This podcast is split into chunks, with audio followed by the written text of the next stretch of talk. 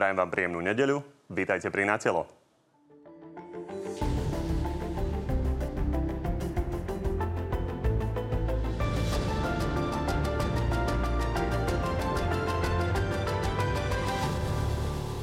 Situácia v nemocniciach je pre koronavírus kritická. Podľa premiéra to malo zvrátiť ďalšie plošné testovanie. Budú krv, pluč, samozprávy, zdravotníci, dobrovoľníci, všetci, čo sa na tom budú podielať. Igorovi Matovičovi sa ale na odpor postavili za ľudí aj SAS. Nesúhlasíme s celoplošným testovaním. Nepodporujeme. Vláda nedokázala povedať, na čom sa dohodla ani po šiestich dňoch. Opozícia to využíva a vyzýva na jej výmenu. Premiér už nie je premiérom tejto krajiny. Minister Sulik si z neho robí prdel. Nielen o tom už s dnešnými hostiami. No a tými hostiami sú ministerka spravodlivosti za za ľudí Maria Kolíková. Dobrý deň. Dobrý deň, ďakujem za pozvanie. A predseda hlasu Petra Pellegrini. Peknú nedelu, dobrý deň. No začneme tou témou, ktorá nás e, všetkých trápi a všetkých sa nás dotýka a to je to plošné testovanie, respektíve nejaká forma testovania, na ktorú čakáme. Vláda naozaj sa zišla v pondelok, v stredu, v piatok, v sobotu a výsledok teda do soboty je toto. Pozrieme sa na to. Sme sa dohodli po naozaj dlho, dlhých rokovaniach, ale veľmi konštruktívnych, že chceme pretest- screeningovo pretestovať ľudí, obyvateľstvo našej krajiny a tým spôsobom vychytať tých, ktorí medzi nami sú šíriteľia tohto vírusu. Toto je celé posolstvo za mm-hmm. 6 dní rokovania. Pani ministerka, premenovali ste vlastne testovanie na screening a to je vlastne celý výsledok. Mm-hmm to znie ako zlý vtip, nie? Ja by som to povedala takto. E, ja si myslím, že je zrejme, že e, vôbec pandémii, ktorej čelíme, tak to je vážna vec. E, čísla, ktorým, ktoré vieme, počet hospitalizovaných, počet úmrtí, počet ľudí, ktorí sú nakazaní z, z jednotlivých štatistík, z, z antigenových testov, z PCR testov, tak sú naozaj sú to veľké čísla. To znamená, že musíme prijať opatrenia, ktoré sú, e, sú dobré. A myslím si, že zohľadom na to, ako vážne pristupujeme k tej situácii, aj to, že o tom rokujeme od pondelka, si myslím, že je to absolútne primerané. A ten veľký záujem je, aby sme sa na tom ako koalícia dohodli. Keďže situácia je akutná, máme 3000 ľudí e, v nemocniciach, čo je teda už kritické číslo, tak nie je skôr žiadosťou, aby ste boli čo najrychlejší, miesto toho, aby ste 4 krát zasadali? Boli jednej veci? Súčasne, súčasne je pravdou, že keď si pozrieme na čísla, tak tie čísla idú dole. Takže zase nie je to tak, že ten lockdown, ktorý máme, že by nemal žiadny zmysel. Je zrejme, že vlastne tie, tie čísla ukazujú, že ten lockdown zmysel má. Je potrebné urobiť ďalšie opatrenia, to znamená uči, ešte účinnejšie opatrenia a, a, a treba urobiť dobré rozhodnutie. Takže ja si myslím, že a, keď robíme rýchle rozhodnutia, tak sme kritizovaní za to, že sme ich robili veľmi rýchlo a je to vážny zásah do základných práv a slobôd slobod a keď o tom viac diskutujeme, tak je tu kritika, že o tom veľa diskutujeme, ale momentálne je situácia, že máme naozaj eh, pomerne prísne podmienky už pre lockdown. My hovoríme o tom, že chceme ešte sprísniť, to znamená, že a spojiť ich s opatrením eh, testovania. Tá debata hlavná je, čo to bude znamenať v rámci eh, územia Slovenskej republiky. Ako ste videli vlastne aj to zrejme aj z tých vyjadrení koaličných strán, tak aj s ohľadom na odborné vyjadrenia, tak tá téma nie je ľahká, sú k tomu rôzne prístupy, do akej miery tie opatrenia, ako sa nakombinujú, tak e, dávajú najväčší zmysel. Takže si myslím, že je jasné, že o tom nemôže vláda rozhodnúť proste počas jednej hodiny. Dobre, ľudia si urobia názor na tú rýchlosť. Pôjdeme hneď na tie opatrenia. Pán Pellegrini, vás sa chcem len opýtať, lebo vy ste kritizovali to plošné testovanie. Teraz hovoríte, že nebudete odhovárať ľudí, takže uznávate, že je potrebné? Celoplošné určite nie. A dovolte, aby som naozaj sa dotkol aj toho procesu, ktorý ste popísali veľmi trefne. Pokiaľ tu niekto tvrdí, že um, umierajú ľudia, premiér v priamom prenose oznámi, že vláda je zodpovedná za umrtie 4300 ľudí, ktorí nemuseli údajne umrieť, že spôsobuje miliardové... On Richard Sulik je No tak, ale on je premiér, takže zodpovedný za tých 4000 ľudí je aj pán premiér a je zodpovedný za tých 4300 ľudí aj pani ministerka, alebo súčasťou vlády že tu sa spôsobujú miliardové škody, takže ja musím skonštatovať, že posledné týždne, dokonca od minulého roka musím konštatovať, že vláda zlyháva a ja som fakt niekedy na pochybách, či tu ešte reálne fungujúcu vládu a príčetného a fungujúceho premiéra máme, pretože ponechať krajinu v týždni, kedy máme rekordné čísla a sme zaraďovaní jednu z najhorších krajín e, v nejakých parametroch v rámci Európy, od pondelka nevedieť do nedele prijať e, rozhodnutie, tak to je naozaj už prejav absolútnej nemohúcnosti a s týmto neviem, či sa dá niečo robiť. Ak som sa mal vyjadriť k celoplošnému testovaniu, my sme nikdy nepovedali, že celoplošné testovanie je v poriadku, pretože dnes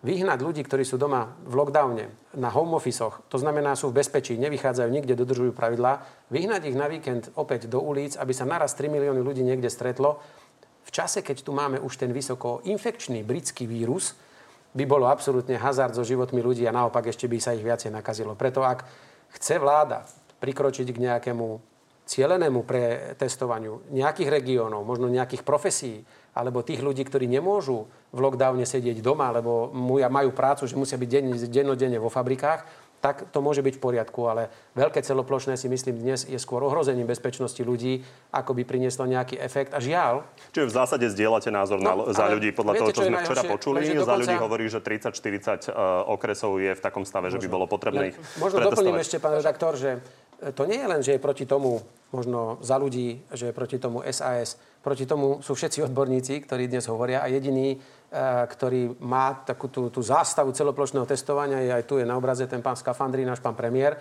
ktorý trpí obsesiou tohto celoplošného testovania. Čo Dobre, dokonca potvrdila už aj pani Kolíkovej. K tým konfliktom ktorá... sa dostaneme. Pani e, ministerka, môžete samozrejme reagovať. Moja otázka ale znie teda, k čomu smerujeme. Bude to predpokladám nejaký kompromis. E, tá situácia, ak som dobre pochopil, je taká, že SAS za ľudí a Smerodina si myslia niečo iné ako premiér. Takže výsledok toho kompromisu bude aký? Že sa bude testovať iba v časti miest, že sa bude testovať tak, že Uh, nebude to cez víkend, ale budeme si môcť zohnať test počas týždňa. Čo bude ten kompromis? Dobre, ja by som chcela ešte najprv zareagovať na to, čo hovoril uh, pán poslanec, že je tu napadané vôbec akékoľvek konanie vlády, nech smere k čomukoľvek. E, treba povedať, že núdzový stav nám tu už naozaj trvá, teraz vlastne bol predlžený ďalších 40 dní. To znamená, že máme tu núdzový stav, máme tu veľmi vážne už teraz zásahy do základných práv a slobod. To znamená, tu sa teraz rozprávame o tom, že o čo viac vlastne dojde k ďalšiemu zásahu v rámci toho testovania. Áno, tá veľká debata je, či skutočne každý okres alebo nie. Na jednej strane sú aj dôvody, prečo by to mal byť každý okres, pretože sa ukázalo napríklad e, pri Nitre, že Nitra ako okres okres nám spadol do testovania. Sú tam teda významné opatrenia, teraz obmedzenia a Zlaté Moravce nám tam teraz prepadajú. To znamená, je tam horšia situácia. To znamená, že tá, tie argumenty, ktoré sú, aby sa aj pretestoval teda celé územie Slovenskej republiky, je, že aj tie okresy, kde sa môže javiť, že to nie je také problematické, tak sa nám v rámci toho celého pretestovania môže javiť, môžeme zistiť, že sú tam potenciálne ohniska. Je pravdou, že čo sa týka tých odborných vyjadrení, tak ako ste aj povedali, pán poslanec, to je pravda, veď je to zrejme nakoniec aj z vyjadrení koaličnej strany SAS, aj koaličnej strany za ľudí. Ale uh, tak, ako sú tie vyjadrenia, tak treba povedať, že naozaj je veľmi vážna debata aj v rámci koalície, v rámci tej vlády, ktorú máme od pondelka, tak ako priebeží zasada, presne o tomto sa rozprávame. To znamená, čo nám prinesie celoplošné testovanie. A súčasne treba povedať, že uh, trošku už teraz uh, robíte takú poplašnú správu, čo to bude znamenať, pretože aj keby sme sa rozprávali o tom testovaní, že by prebehlo na celom území Slovenskej republiky, tak aj tam sa dá k tomu pristúpiť rôznym spôsobom. To znamená, dať tam veľkým priestor ľuďom, ktorých sa to netýka, napríklad ľudí, ktorí sú na 65 rokov, napríklad deti, kde uvaha, že vôbec vlastne by sa ich potom to sprísnenie tých obmedzení netýkalo. To znamená, nenútili by sme ich ísť na ten test.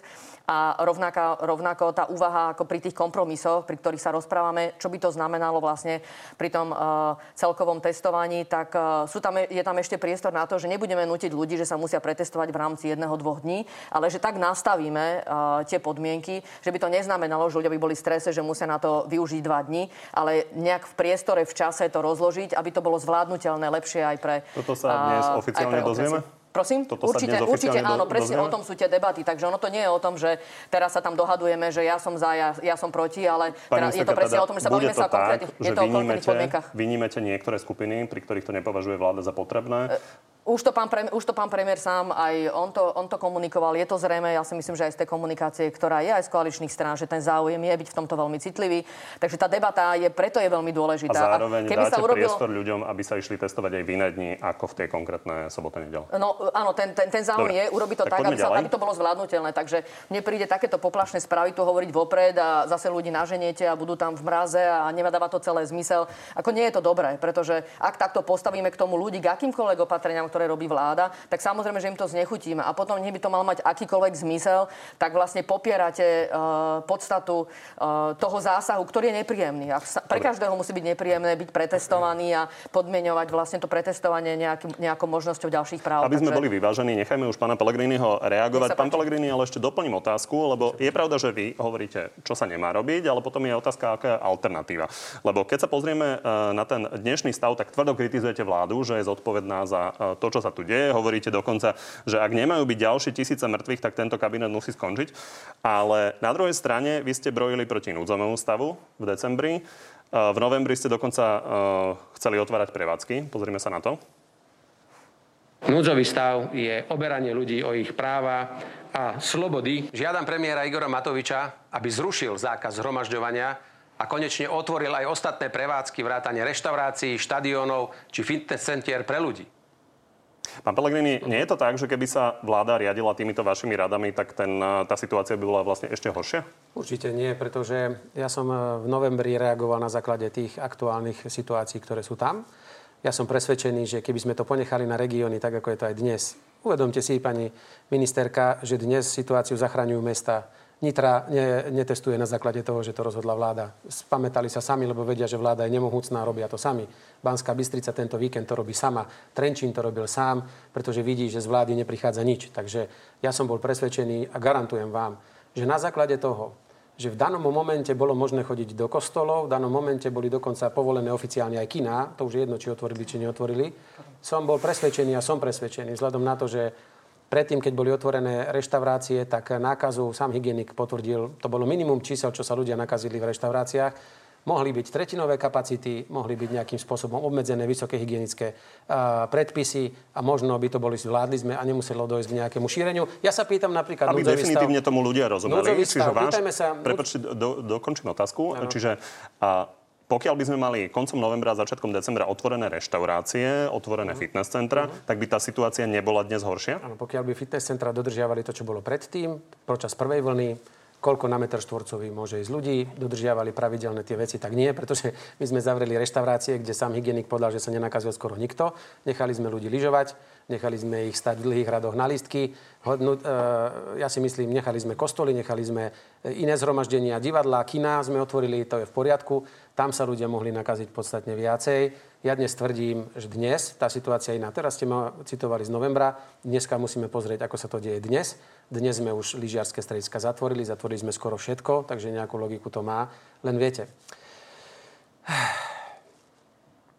tých 4300 ľudí povedal premiér nie ja, že vďaka jeho vláde a vďaka jeho ministrovi umierajú. Že miliardové škody sú tu. Pozerám sa na tie testy, stále tu sú za mnou tie ilustračné e, tyčinky, ktoré dávame ľuďom. Minulý týždeň sme sa, pani ministerka, z úst pána premiéra dozvedeli, že 250 tisíc ľudí sme otestovali testom, ktorým by on netestoval ani psa. A že sme na ľuďoch robili hokusy pokusy a že sme ich oklamali. No toto mi vysvetlíte, že či toto je normálne a napríklad vy ako ministerka spravodlivosti úplne bez povšimnutia ste taká spokojná, že toto váš premiér povie v priamom prenose. Keby sa toto stalo v Nemecku, keby sa toto stalo v Rakúsku alebo vo Francúzsku, tak pol vlády už nesedí na svojej stoličke a nie, že si spokojne ešte sedí a ide rozmýšľať, čo ide uviezť na našu krajinu. Ale aby som sa vrátil naspäť. Núdzový Necháme stav. pani ministerku zareagovať a potom môžeme rozobrať núdzový stav. Takže núdzový vy ste stav, povedali, že pýtam, máte problém že... s tými testami. Hovorili ste, že dokonca idete podávať trestné oznámenie. Už ste podali? Už sme podali, pretože a podali sme aj na ďalšie veci, ale ja sa chcem spýtať len ten núdzový stav. V čom momentálne vláda potrebuje rozsiahly núdzový stav, Pán okrem prepačte, zdravotníctva? Preberieme núdzový stav, ale zareagujete, pani ministerka, prosím, na toto. Uh, Pán poslanec, e, núdzový stav, neviem, ako si predstavujete, že... Zareagujeme na tie testy na a na trestné oznámenie hlasu no a potom ideme na núdzový stav. Dobre, a... Mm. na testy. No čo hovoríte na trestné oznámenie, s ktorým prišiel hlas? Uh... Premiérové výroky naozaj takto odzneli. Len tých trestných oznámení ste popodávali viac, takže ja sa musím priznať, že sa trošku strácala v tých skutkových podstatách, ktoré ste tam popísali. Uh, jasné, pozrite sa, uh, sú tu testy, ktoré sa distribujú. Uh, nebolo potvrdené, že by to uh, nedávalo zmysel. Ja, ja rozumiem to napätie, treba ktoré povedať, tu je. že Richard Sulik a Igor Matovič sa navzájom obvinujú z toho, kto za, mo- kto za to môže, ja že sa nakúpili. Takto. Ako treba povedať, uh, treba povedať, že to napätie, ktoré tu je v rámci koalície, je samozrejme nepríjemné, nejakým spôsobom to nepodporujem. Nie je to dobré, nikomu to nepomáha, spoločnosti to nepomáha. To proste je fakt. Hej. To proste si treba povedať, tak to je. Uh, nikomu z nás to nepomáha. Je dôležité osobitne v takejto situácii, aby vláda bola absolútne súdržná a vzájomne by som povedala, ako členovia vlády sme si pomáhali viac ako v, v inej situácii. A súvisí to so všetkými opatreniami, samozrejme, ktoré prijímame. Je dôležité, aby v tom bol jednoznačný spoločný odkaz od členov vlády. Takže nejakým spôsobom sa mi to nepáči, nie je to dobré, je mi to ľúto. Súčasne však platí, že... Je to relevantné situácia... to trestné oznámenie zo strany hlasu? No, uh, je ja to len to... marketing? Asi bolo dobre, keby mi vysvetlil pán poslanec, že vlastne na čom stojí to trestné oznámenie, lebo ja som to nepochopila. Ako, čo ste vlastne, My máme viacero paragrafov, ktoré by som vám mohol točiť. Raz ja nie som, vy ste nie, tu nie na to, aby ste vy mi hodnotila naše trestné oznámenie. Ja nechcem vás, ja nechcem, nie, samozrejme. Ja len chcem vedieť, že čo je, že, že čo je teda, čo je, tam, čo je ten skutok, alebo... Tak ma necháte dohovoriť, ja vám to poviem. My sme dali viaceré paragrafy. Máme Máme e, paragraf e, ohrozenie, respektíve šírenie nakazlivej choroby. To je napríklad pán Holly, ktorý si tu chodil hore-dole z Británie, hocice na výnimku, ale nepodstúpil ani test, ani nič iné, ani karanténu mohol šíriť e, chorobu. Zneužitie právomoci verejného činiteľa, pochybenie pri správe, možno nepoužívam úplne tie, ja som nie právnik, pri, pri, pri výkone verejnej funkcie, pretože ak napríklad žiadali odborníci nejaké opatrenia, premiér ich sám a sám na vlastnej iniciatívy menil a neurobil ich tak, ako odporúčali, odporúčali eh, odborníci, mohol ohroziť verejné zdravie, čiže zneužil právomoc svojho, eh, svojho postavenia a tak ďalej. A pri nákupe sme takisto dali poprvé nákup, ako prebehol a poďalšie, kto je zodpovedný za to, že sme testovali ľudí testami, ktoré mali asi takú preukaznú schopnosť, ako hm, povedal premiér, že ani psa by netestoval. A ja poviem čo. Zoberte si, že 250 tisíc ľudí odišlo po testovaní domov so zázračným papierom, že sú zdraví. Možno, že na základe neho išli navštíviť svojich rodičov, starých rodičov. Možno na základe toho nakazili týchto starých rodičov a možno niektorí už dnes už chudáci a nežijú a zomreli. A toto je zodpovednosť vlády a konkrétnych ľudí, ktorí to spravili a preto sme podali trestné oznámenie a ja ako občan nemusím vedieť presne naformulovať, trestné oznámenie, pretože prokuratúra má sa venovať obsahu a potom sa má tomu, a myslím, že to tak platí, nech to posúdi prokuratúra a nech pani ministerka tu nevysvetľuje a neposudzuje naše trestné oznámenia. Ona ministerka spravodlivosti, ona nie je OČTK, ani prokuratúra, ani súd. Táto téma je súčasťou tej diskusie, takže myslím relevantné, aby ste si to vyjasnili. Pani ministerka, stanovisko a poďme na núzový stav. Jasné, ja si myslím, že zbytočne tu robíte paniku podávaním trestných oznámení z toho, čo ste povedali. Môžeme si to vymenovať a môžeme si obrať trestný zákon, vymenovať sa tam všetky trestné činy, ktoré existujú a prichádzajú do úvahy pri politikoch. To mi prípada, že takýmto spôsobom ste k tomu pristúpili, pretože ako vždy, keď sa bavíme o trestnom čine, tak proste musí byť preukázaný nejaký úmysel, zlý úmysel.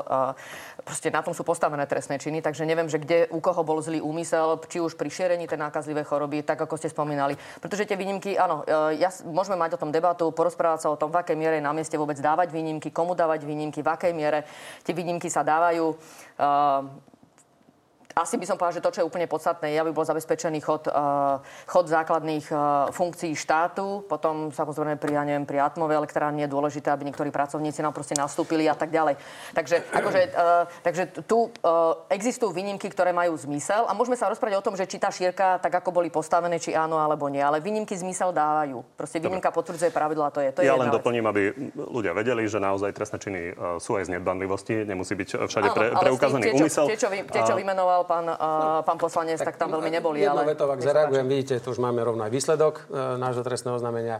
Pani ministerka, veď ja vám to neberiem. Vy, ak ste spokojná a šťastná, v akej vláde sedíte, tak buďte. Ja vás v tom pocite nechám. Možno aj iné krajiny majú problém s vysokými číslami nakazených, ale pozrite sa, či sú v takom rozvrate vládne koalície alebo vlády v týchto krajinách. Vláda je nefunkčná, vláda je neschopná a najlepšie by bolo, keby dobrovoľne sa naozaj rozhodla, povedala, priznala si to. Nezvládame to, sme rozhádaní, nevieme kam z konopy, ideme z kratšej cesty preč, aby sme tej krajine neublížili ešte viac ako treba. Keď vy si myslíte, že to robíte dobre, ja vás môžem kritizovať, ak vy ste hrdá ministerka spravodlivosti a posvedcujete všetko, čo sa tam deje, ja vám to zobrať nemôžem, ale to sa budete vy vo vnútri seba, ale aj pred verejnosťou zodpovedať raz. Takže to ja nebudem vám tu vyvracať váš postoj, tak ako vy nemôžete zobrať vy môj. Dobre, poďme na núdzový stav, lebo vláda hovorí, že ho potrebuje. Ja som sa pozrel do tej dôvodovej správy. Vláda napríklad formuluje, že ten núdzový stav potrebuje predlžovať kvôli tomu, aby vedela do služby povolať ambulantných lekárov, pretože tí nemocniční sú už naozaj maximálne vyčerpaní. Pán Pellegrini, vy brojíte proti tomu núdzovému stavu, takže ako by ste dokázali vy povolať do služby ambulantných lekárov bez núdzového stavu? Ja som vyhlasoval núdzový stav pre oblasť zdravotníctva, to bola prvá vec, ktoré sa dalo naformulovať s legislatívcami z ministerstva vnútra, ktorí na ústrednom krízovom štábe vedeli formulovať takéto veci a prvý núdzový stav som vyhlasoval v tejto krajine ja počas pandémie ako predseda vlády. Ak si dobre pamätám, 61 nakazaných. A urobili sme, no ale vďaka tomu sme prežili aké pekné leto bez nejakej nákazy, pretože som reagoval jasne, rýchlo a ocenili to asi aj 90. Dokonca vo vašej televízii prednedávnom bola anketa medzi odborníkmi, ktoré zafungovali najlepšie opatrenia. 90 z nich, alebo 5 povedalo rázny, síl, síce silný, ale rázny a rýchly zásah v prvej vlne a ten som musel urobiť ja ako premiér, hoc už bolo po voľbách. a venoval som sa tomu aj tak najlepšie, ako a som odpoveď? vedel. Ale dal som, núdzový stav sme vyhlásili pre oblasť zdravotníctva, ktorý nám umožňoval presúvať lekárov a ktorý by nám pravdepodobne umožnil aj povolávať lekárov. Nevyhlásili sme ho na celé územie a nezakázali sme nikomu sa ani Čiže protestovať, slovami, ani riešiť. vyhlásili by ste núdzový stav, ale, v ale striktne len pre zdravotníctvo. Áno, pretože ja som nevidel dôvod, prečo by som mal zabrániť niekomu, aby mohol protestovať proti mojej vláde. Otázka je, či tie protesty potom nezhoršujú pandemickú situáciu. Pani ministerka, eh, hlas hovorí, že teda len pre oblasť zdravotníctva. Nejako mne to príde ako v niečom veľmi vtipné, že porovnávate situáciu z marca a hovoríte o tom, že opatrenia, ktoré ste boli urobili v marci, že tie nám pomohli v lete. Akože to mi príde úplne absurdné, pretože viete veľmi dobre predsa, ako sa tá situácia menila a aké eh, kľúčové opatrenia urobila vláda po svojom nástupe.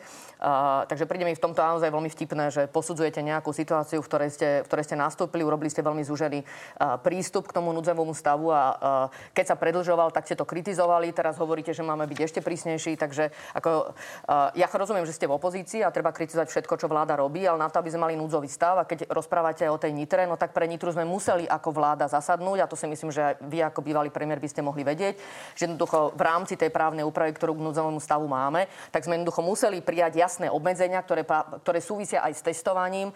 Javí sa, že uh, kombinovať testovanie spolu s uh, spolu s opatreniami, ktoré súvisia so zákazom vychádzania, sú, sú dôležité. To znamená lockdown, primeraný lockdown plus testovanie dáva zmysel. Môžeme sa rozprávať, a to je ale debata, ktorú sme už nechali na začiatku, kde, ktoré okresy, ale to, že tento koktail je proste v nejakej miere správny, tu je. To znamená, že to by sme nemohli urobiť. Takže to nie je tak, že povieme, viete čo, robte si to ako chcete.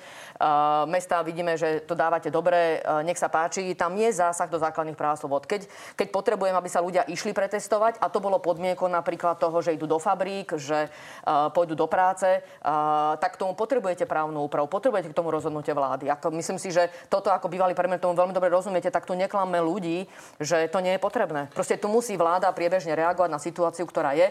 Ak je to väčší zásah do práv, musí k tomu urobiť rozhodnutie. Nie sú to ľahké rozhodnutia, všetky sú, všetky sú kritizované osobitne vami, čo mi je veľmi ľúto. Čo mi je veľmi ľúto. A samozrejme aj ten zákaz zhromažďovania. Keď ste sa tu opierali odborníkov, tak je jasné, že keď, sa, keď je ľudí viac viac pokope a najmä ak sú emočne vybití, nepoužívajú žiadne ochranné prostriedky, tak sa to jednoducho ríši. Ako, sa to, pardon, sa to, sa to ako... šíri a to úplne bez kontroly. Ako to uh, môžete zneužívať politicky, nech sa páči, ale potom si zoberte vy uh, na svedomie, že čo, čo sa dopúšťate. Veď zatiaľ to máte na svedomí vy, veď vám to povedal pán premiér, koľko umrtí a aké hospodárske škody. To je teraz vaša zodpovednosť. Ale pani ministerka, ja som povedal, že ste povedali, že ako bývalý, ako bývalý premiér, že mám niečo vedieť. Tak ako bývalý premiér by som určite nesúhlasil s tým, aby predlžovanie núdzového stavu mi až pozadu spätne schvaloval parlament, tak ako ste to spravili vy, snahe predstierať, že parlament bude niečo kontrolovať. Keď je to taký zásah do slobod a práv, tak parlament napríklad v Českej republike má právo že pán Andrej Babiš sa musí najprv spýtať, či to môže predlžiť až keď mu dá súhlas parlament, potom to predlží.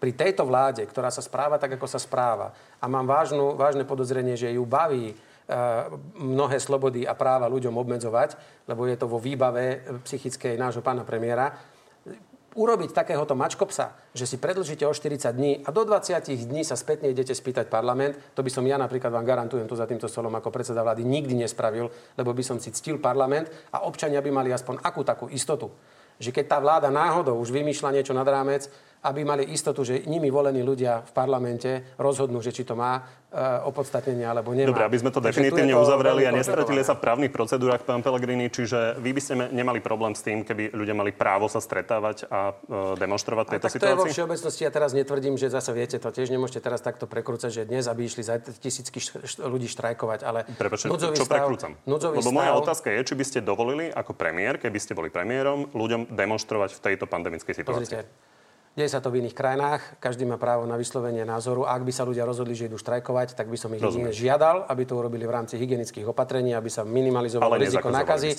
ale určite by som proti ním nejakým spôsobom nezakročil, lebo to je ústavné právo. A keď vláda nezvláda situáciu a vláda ešte aj zakáže ľuďom, aby mohli tej vláde povedať, čo si o nej myslia, tak sa vláda normálne bojí a bojuje so svojimi ľuďmi. A to je niečo, čo je v demokracii v takej krehke, ako je naša, nepriateľné a v tomto prípade Dobre, si myslím, myslím že tu si, že tie stanoviská odzneli, aby sme naozaj nerozprávali pol uh, relácie o núdzovom stave. Uh, poďme sa pozrieť ešte na situáciu v koalícii. Uh, tuto je len prehľad toho, čo bolo povedané v krátkosti tento týždeň. Možno sa len nechal uniesť snahou získavať percentá. Dnes by táto tlačovka nebola, keby premiér nezašiel priďaleko a neobvinil by ma z tisícok e, mŕtvych. Igor Matovič a Richard Sulík by sa mali niekde zavrieť, keď tak si dať aj po hube, ak to treba. Pani ministerka, toto ľudí asi nebaví a myslím si, že nielen koaličných, ale ani opozičných voličov. Čo s tým? Ako to zastaviť? Musíme si to vyrozprávať aj ďalej. To ste povedali už viackrát. A. Myslím si, že všetci. Nebolo by teda riešením, aby jeden z týchto pánov odišiel z vlády? Ja si myslím, že celá vláda ako celok dáva zmysel programové vyhlásenie vlády a, a je mi veľmi ľúto, že počas tej pandémie vlastne úplne ide do dostratená ten, ten zmysel, prečo takáto vláda vlastne vznikla. A Nehovorím dôvod... o stranách, hovorím o personách. Či by nebolo ja dobré, ja keby ja niekto chápem, z tých ministrov, sa... respektíve premiér, nie, teda nie, bol nechcem, nechcem, nechcem to poslať do, do tejto roviny, pretože pandémia to jednoducho otvára otázky, ktoré sme nemali na začiatku. Je pravdou, že sme vstúpili do vlády počas pandémie, snažíme sa s tým vysporiadať najlepšie, ako sme vedeli. A, by som povedal, že každá tá situácia, ktorá je vrcholne Ehm, zložitá, problematická, napätá, pretože zasahujete do základných práv a slobod, musíte to vysvetľovať voličom, ehm, je jednoducho zložitá. To znamená, že tu nachádzanie priebežne tých kompromisov a tých e, jednoznačných spoločných súhlasov v rámci vlády je komplikované. Proste nie je to ľahké a je to a pasuje sa s tým každá krajina aj okolí nás. Hej, to je vidno. Dobre, že proste, aby tomu ľudia rozumeli, takže, čiže takže, postoj za ľudí a postoj uh, Márie Kolikovej je taký, že tá vláda má ostať v tejto súčasnej podobe, jednak ako štvorkoalícia a jednak aj pán Sulík, aj pán Matovič majú ostať táto, na svojich pozíciách. Táto vláda tu nevznikla na to, na to, aby sa popasovala len s pandémiou. Vznikla tu na to, aby sme bojovali proti korupcii. Proste je tu významný balík protikorupčných opatrení. Ja verím tomu, že... Ja tomu rozumiem, len bavíme ja... sa o personách. Čiže podľa vás nie je riešením, aby jeden z tých nie. pánov odišiel z vlády. Nie, podľa mňa to Dobre, absolútne nie je riešenie. Uh, pán Pellegrini, vy ste avizovali, že počas toho plošného alebo screeningového testovania budete zbierať podpisy na povolenie tej vlády. Dokedy chcete mať e, všetky podpisy pozbierané? Ja som nepovedal, že počas screeningového alebo nejakého. V prípade, že bude celoplošné povinné testovanie, to znamená, že vyženie táto vláda cez víkend, neviem už ktorý, viac ako 3 milióny ľudí zase stáť v radoch na nejaké testovanie.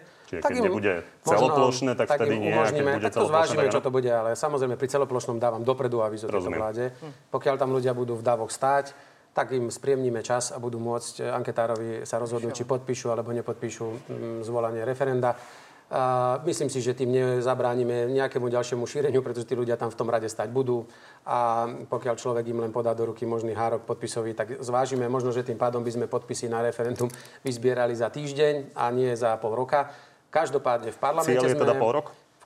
My sme, aby sme ušetrili všetky tieto manévre, a tu vo vašej televízii, myslím, bol prieskum, alebo v inej, kde si viac ľudí žela predčasné voľby dokonca ako po vražde dvoch novinárov, väčšie percento, bolo tak my sme, povi- bolo to niekde, takže my sme museli, my, my sme povinní tým ľuďom dať možnosť vyjadriť svoj názor. No a preto sme predložili najprv do Národnej rady parlamentu, e, my ako poslanci zahlas, návrh zákona na skrátenie volebného obdobia, aby sme mali voľby 3. septembra v tomto roku. Takže môžeme si ušetriť všetky tieto manévre. Vláda môže naozaj spolu s poslancami sa rozhodnúť, že naozaj radšej osloboďme túto krajinu z tohto zovretia a môžeme to mať v kľude za sebou. Ak v januári dnes tento zákon neprejde, čo predpokladám, ale že... Asi neočakávate, že prejde, lebo asi ani vy by ste možno, si nezahlasovali ešte tak rozho- ukončenie vlastnej vlády. Čak ak budú pokračovať s takýmito hádkami, možno, že sa nájde nejaký e, človek, ktorý by to podporil. Keď nie, tak je to zásadný moment, aby sme ľuďom umožnili podpísať referendum, lebo oni, on, oni Dobre, to žiadajú. Aby takže do pol roka budú podpisy Ja si myslím, že pri tom, ako sme my za dva, za dva za, necelé, za necelý mesiac vyzbierali len prehlas 94 tisíc, skoro potom ešte prišli ďalšie skoro 100 tisíc hlasov, tak keď sa zomknú politické strany, ktoré o to majú záujem, plus ďalšie organizácie mimo politického života, ja si myslím, že vyzbierať v tejto atmosfére pri zdevastovanej vláde, nefunkčnej, amatérskej, papalášskej nebude problém za pol roka určite vyzbierať 350 tisíc eh, podpisov. Ak naozaj urobíte to, že ľudí, ktorí sa pôjdu otestovať, tak v ich situácii budete zneužívať na podporu pre predčasné voľby, tak tomu príde absolútne hlúpe zneužitie situácie, do ktorej sa dostala krajina. Je to podkopávanie dôvery v štát, čo je úplne nevyhnutné teraz v tejto dobe. A keď sa na tom vy budete zúčastňovať ako bývalý previer, tak ako...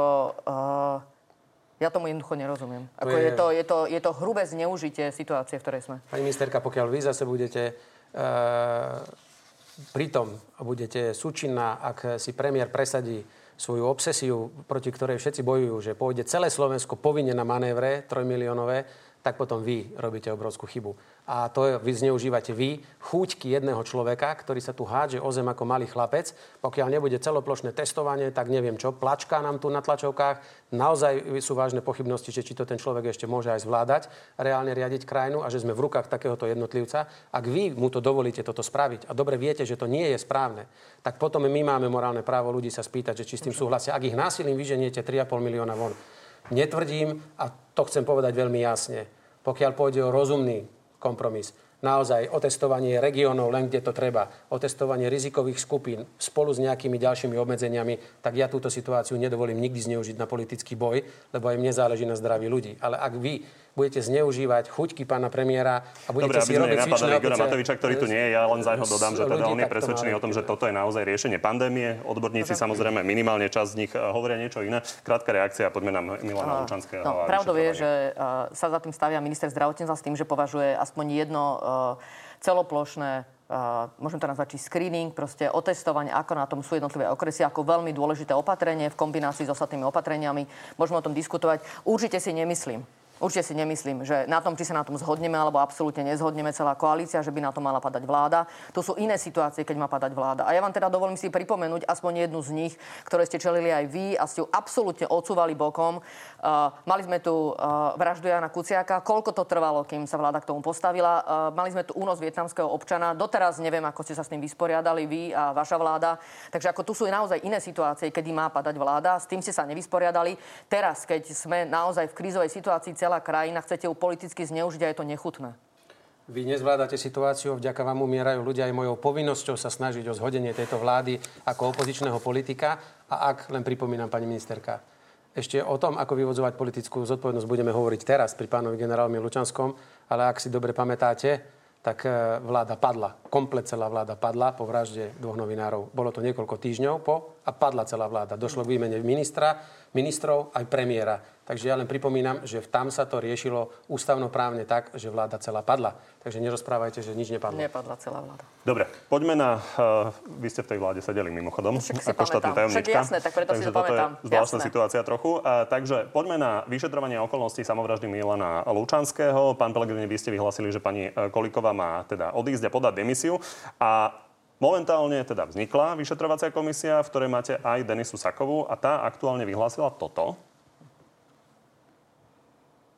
Nehovorím však, že mám zodpovedané všetky otázky, ktoré sa tohto celého prípadu uh, týkajú. Takže ktoré otázky nemáte zodpovedané a potrebujete na ne odpovede? Takto budem sa snažiť naozaj tu nebyť teraz vyšetrovateľ, pretože mnohé veci, tak ako požiadala aj pani ministerka, Celú komisiu majú byť neverejné a ja dokonca sa ani neinformujem u pani Sakovej, ako to tam prebieha, pretože oni podpísali mlčanlivosť a majú to aj Tomu rozumiem, dozerať. otázky, otázky možno, sú. možno tie verejné otázky, ktoré sú a bude aj, rád, aj rád, keď budeme vedieť na ňu odpovedať, na ne odpovede, prečo bol napríklad e, prevezený do jednej z najpreplnenejších väzníc na úplný koniec e, Slovenskej republiky v Prešove, keď sú určite miesta aj bližšie, kde možno, že má, možno, by mal možnosť lepšej obhajoby, lebo niektorí odmietli aj z titulu vzdialenosti e, mu pomáhať prečo bol obmedzený telefonický kontakt s rodinou, prečo mu nedošla tá pošta alebo ko- korešpondencia, také tieto ľudské. Ja do technických vecí nepôjdem, len musím povedať, že ma veľmi mrzí, že pani ministerka zriadi komisiu. Ja som rád, že je tam pani ministerka bývalá Denisa Sáková za nás. Podpíše s nimi mlčanlivosť a v ten deň podá rozhovory do neviem koľkých médií a ešte dá aj zverejniť dokumenty, ktoré tejto komisii ani neukáže. Tam ich dá až o týždeň, ale v novinách si ich prečítali členové komisie už večer. Takže to sú také momenty, ktoré takto, takýmto spôsobom sú prezentované. My budeme sa držať iba pravdy a potreb, jediné, čo my potrebujeme je, aby tá pravda bola podložená faktami a ja, mne bude stačiť, keď nám naši kolegovia v tej komisii a generálny prokurátor predložia veci a povedia, takto sa to stalo a fakty na to ukazujú a nikto to nemôže spochybniť.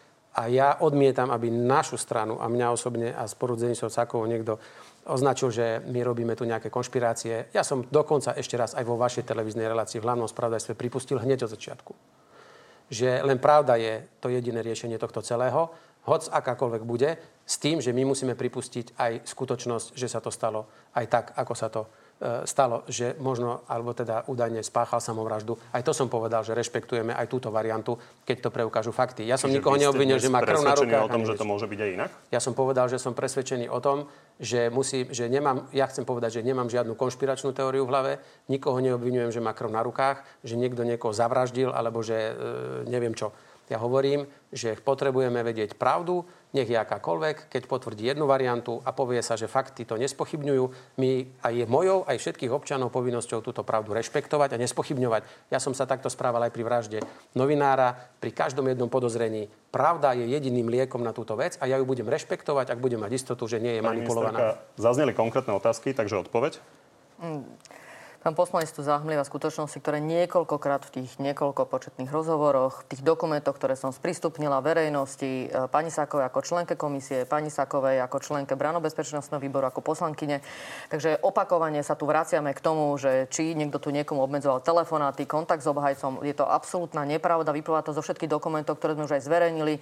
Dali sme naozaj naprieč. E, ja som zverejnila iba úplný výsek dokumentov, povedala som to komisii, boli anonymizované v tej časti, v ktorej e, to tak stanovuje zákon. Povedala som to jasne komisii, že ich teraz musím zverejniť preto, lebo je taký rozsah dezinformácií postavený na ničom, že to neprospieva ničomu, neprospieva to dôvere v právny štát, v systém a že to musím urobiť. Vysvetlila som to.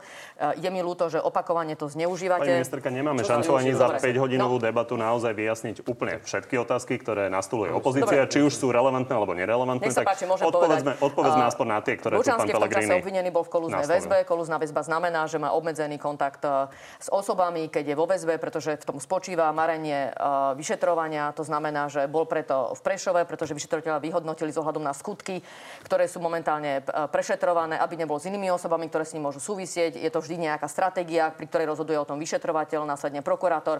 Dáva sa navrh sudcovi, to znamená, sudca rozhodol na základe týchto podkladov, že bude v Prešove. Toto bolo to rozhodnutie. Keď sa bavíme o tom, že je preplnený ten ústav, nie je to úplná pravda, pretože máme iba niekoľko ústavov na výkon väzby. Nie všetky ústavy, ktoré máme na Slovensku, sú aj ústavy na výkon väzby, sú to ústavy na výkon trestu slobody, takže je to nejaká desiatka ústavov, pri ktorých sa môžeme baviť, že, že to súvisí s väzbou. Momentálne máme okolo 100 obvinených, ktoré súvisia s, eh, bohužiaľ eh, s mnohopočetnými akciami, ktoré súvisia s korupciou a s jej prerastnením na štát a vrcholných predstaviteľov štátu. To znamená, v rámci toho urobiť dobrú stratégiu tiež nie je úplne jednoduché. Ak sa bavíme o kolúznej väzbe, tak eh, pravidlom je, že v danom ústave nemôže byť iná osoba, ktorá s tým skutkom súvisí a od tohto plynulo to rozhodnutie, eh, ktoré urobil na začiatku vyšetrovateľ, prokurátor a rozhodol tak sudca. Keď hovoríte o tom, že bol obmedzovaný v kontaktoch, eh, tiež nemáte pravdu. Sám v tom čase obvinený Lužanský si nepožiadal kontakt s rodinou, požiadal si, že 6. decembra bol zobraný, 6-7 bol zobraný do väzby Požiadal si až pri prešetrovaní incidentu, keď bol v, v nemocnici v Trenčíne, dokonca na podnet príslušníkov zboru väzenskej justičnej stráže, či nechce mať kontakt s rodinou, keďže si o to nepožiadal. Až tam na tento podnet si teda požiadal. Normálny postup v rámci trestného konania, kde ste v koloznej vozbe, je, že takýto, takáto žiadosť musí s orgánom činným v trestnom konaní, ktorá potom o tom rozhodne, či ten kontakt môže mať alebo nemôže mať. Odpoveď Dobre, dostal potom, nechajme, bohužiaľ, nechajme po tej tragickej Takže toto, čo hovoríte, nie je pravda pravda. Nie je pravda, že by bol obmedzovaný v nejakých balíčkoch, práve naopak. uh, vyjadril sa, keď bol v Trenčíne, že by mal záujem o televízor. A, dokonca samotní príslušníci boli tak aktívni, že kontaktovali jeho obhajcu s tým, že keď bude prevezený do Prešova, aby ten televízor mal. V deň, keď tam prišiel, obhajca doniesol televízor a v momente dostal ho k dispozícii doceli. Za normálnych okolností to trvá mesiac. Tu pri obvinenom generálovi Lučanskom v tom čase sa to udialo v ten istý deň. Proste bol tu veľký záujem na tom, aby všetky jeho žiadosti boli splnené a neštandardným spôsobom. Ja viem, že máte Takže veľkú to, čo, kadenciu. To, čo, nie, to, čo hovoríte, proste nie je ale, pravda. Ale ja ešte raz, ja som nepovedal... Vy, vy ste strašne alergická na otázky. Ako môžete otázku označiť, že zneužívam situáciu. Ja som nepovedal, že to tak bolo. Ja som povedal, že toto sú niektoré otázky, na ktoré hľadáme odpovede. A vy odpovedajte a vy sa nestarajte, čo sa ja vás pýtam. A ja netvrdím, keď sa vás niečo pýtam, že to tvrdím, že to tak je. Ja som nič nepovedal, ja som sa vás len spýtal. A vy tu nervózne začínate rozprávať. A prepačte, ale jednu vec vám musím povedať, a je, ľudsky ma to veľmi mrzí. Spôsob, akým ste začali o tom komunikovať, je vaša vina. Nie je naša vina, že u ľudí vznikla taká dezinformačná kampaň. Spôsob, akým ste to spravili, ako ste vystúpili pred verejnosťou, čo ste povedali, čo ste nepovedali. Prepačte, ale aby sa ľudia ale... nestratili, môžete si pokojne povedať vaše stanovisko, ale ide o to, že pani ministerka vám odpovedala Dobre. na vaše otázky. Ja si odpovedala tom... uspokojivo ja alebo si... nie? No ja budem to konzultovať samozrejme potom v závere e, práce tej komisie aj s Denisou Sakovou a s ostatnými vecami a potom vám poviem, či sme uspokojivo e, odpovedaní alebo nie. Ale poviem jednu vec. Vy ste povedali prvá, že táto kauza je politická. To som nepovedal ani ja, ani Denisa Saková. A teraz nekomentujem iných opozičných politikov. Vy ste to povedali, že ide o politickú kauzu. Ja som vás preto aj vyzval, že ste v rámci novej politickej kultúry, keď už sa kvôli plagiatom tu neodstupuje kvôli iným excesom a papalášizmu, že ste mohli vy, možno ako Marek Maďarič alebo vtedy minister Liška, aj keď s tým nič nemali dočinenia, urobiť gesto a povedať, zomrel e, človek v mojom zariadení, takže jednoducho idem preč. Mohli ste to tak spraviť, zachovať si akú takú tvár, Možno teraz už si ju takú nezachováte, keďže ste súčasťou tohto vládneho marazmu, ktorý tu je, ale najviac ste ma dojali. A teraz prepačte. Keď som vás včera videl v jednej satiricko-trápnej humoristickej relácii v RTVS na Pumpe, kde ste týždeň po pohrebe generála Lučanského komentovali jeho tú celú situáciu. Ja som od vás ako od ženy čakal naozaj trochu viacej citu, Viete si predstaviť, že vy by ste boli dcera generála Lučanského, pozeráte RTVS a pozeráte sa, ako tam nejaká ministerka týždeň potom ešte ani zem nevychladla, tam rozpráva o Lučanskom na nejakej trapnej pumpe, hoď sa to možno niekomu páči. Tam ste ma sklamali. A ak vy niečo hovoríte, že niekto niečo zneužíva, tak toto, čo ste predviedli včera v televíznej relácii... Dobre, krátka reakcia, poďme riešiť systémové a to veci. som od vás nečakal. To je naozaj niečo, čo rodina si nezaslúžila, aby večer musela sa na vás pozerať, ako na nejakej trápnej pumpe rozprávate o generálovi Lučanskom. Prepačte, je to môj osobný názor ľudský. Od vás som čakal viac. Chcete na to reagovať? Môžem. Pán poslanec, ja sa snažím na všetky vaše otázky reagovať. E, či sa vám to páči alebo nepáči moje odpovede, to je druhá vec. Ja som len povedala, že uh, mám mrzí a podľa mňa týmto politicky zneužívate, že veci už, boli, veci už boli dávno zodpovedané a vy opakovane proste nadnášate veci a vytvárate práve priestor na dezinformácie, ktoré sú nepravdivé. A tu si naozaj niekto doma v spálni niečo vymyslí, hodí si to na sociálnu sieť a potom sa to šíri uh, neuveriteľným spôsobom a to sa bohužiaľ pri tejto kauze stalo. Keď sa bavíte o pumpe, rozumiem, čo hovoríte. Mrzí ma, že ste to takto vnímali. Uh, je pravdou, že tam zaznela aj táto téma, ale ja som si to nepozrela, ale pokiaľ ja viem, keďže som bola toho súčasťou, tak toto vôbec nebola uh, kľúčová téma. Zaznelo to, proste uh, žijeme tým celé Slovensko. Uh, Dobre, ja, ja som myslím, to nevidel, ja si myslím, ja takže myslím, musia, že musia to posúdiť citlivý, takže... diváci sami. Pani ministerka, poďme na systémové veci. Myslím si, že som Riešili väzbu. sa z toho nesmiala. Riešili sme kolúznu väzbu. Uh, jednoznačná, jasná otázka a poprosím aj takú odpoveď. Milan Lučanský bol vo väzbe kolúznej väzbe, ktorá teda nemá mm. slúžiť ako trest, má slúžiť len na to, aby boli regulárne vyšetrené trestné činy, z ktorých je obvinený obvinený. Takže Milan Lučanský bol vyše 3 týždne v tomto režime. Bolo to odôvodnené? Ja na základe tých skutočností, ktoré o tom viem, tak uh, nemám dôvod spochybňovať, ak myslíte to, že bolo rozhodnuté o kolúznej väzbe.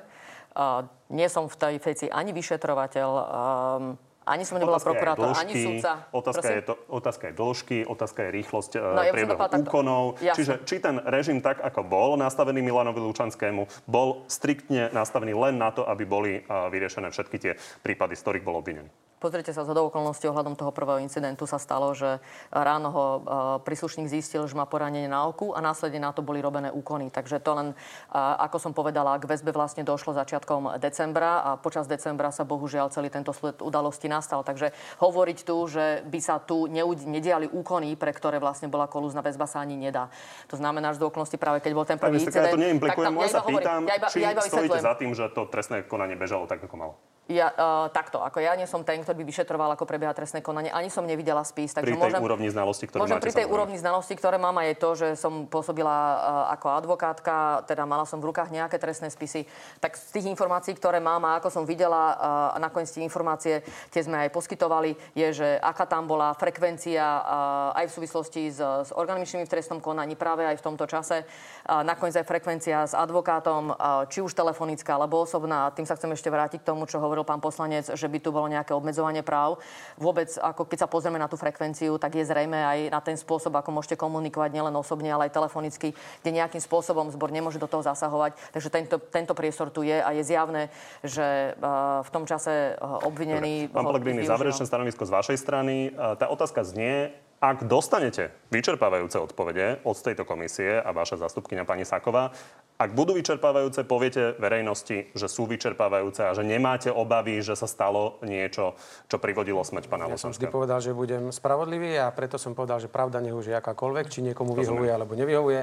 Ak to potvrdí nezvratne komisia a povie to generálny prokurátor, ktorý veci prešetruje. Ja budem toto rozhodnutie rešpektovať a aj verejnosti oznámim, že ho nebudem e, spochybňovať a že ho musíme rešpektovať, lebo je tak. Ale musíme byť istí. Čiže ja ešte raz, jednoduchá rovnica, pravda, a k tomu fakty, ktoré potvrdia, že tá pravda je naozaj skutočnosťou. A vtedy to budem rešpektovať, nech by bol ten výsledok akýkoľvek a nedovolím ho v žiadnej ďalšej diskusnej relácii ani na zneužitie politického boja akýmkoľvek spôsobom. Budeme si musieť na to ešte počkať. Dúfam, že nie je dlho. Poďme na záverečnú rubriku.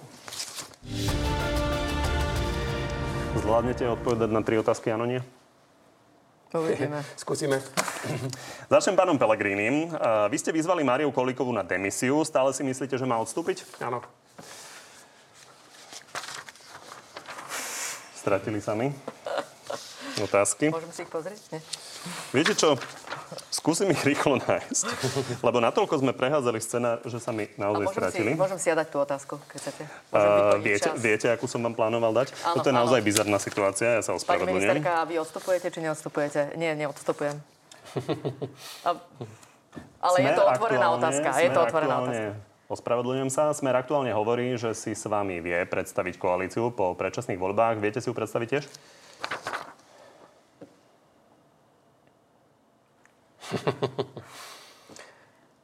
Nemyslím, že e, predčasné voľby automaticky znamenajú návrat koalície hlas smer. Či si viete takúto alternatívu predstaviť? Na základe zatiaľ ich správania sa k nám zatiaľ nie. Definitívne si vyjasníme ešte jednu vec. Dáte sa očkovať? Keď uplynie, keďže som prekonal COVID, teraz je to 6 mesiacov, najnovšia informácia z Británie, keď uplynie 6 mesiacov, tak podľa, potom zvážim, čo spravím. Ešte neviete. Ešte neviem. Pani ministerka, veríte Richardovi Sulikovi, že jeho súhlas s plošným testovaním na vláde bolo nedorozumenie? Verím.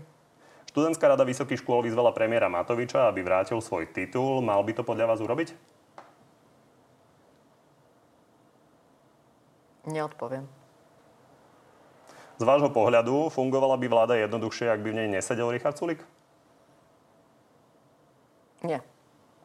Tak vám ďakujem, že ste prišli do Markízy. Nech sa páči. Ďakujeme. Pekný zbytok nedele. No a že ste boli s nami, ďakujem aj vám. Pri Natelo sa vidíme opäť o týždeň a pri Natelo Plus už v útorok o 18. na TV novinách. Na to, či nám očkovanie naozaj bude trvať až do zimy, príde odpovedať aj minister zdravotníctva Marek Krajči. Príjemný zvyšok nedele.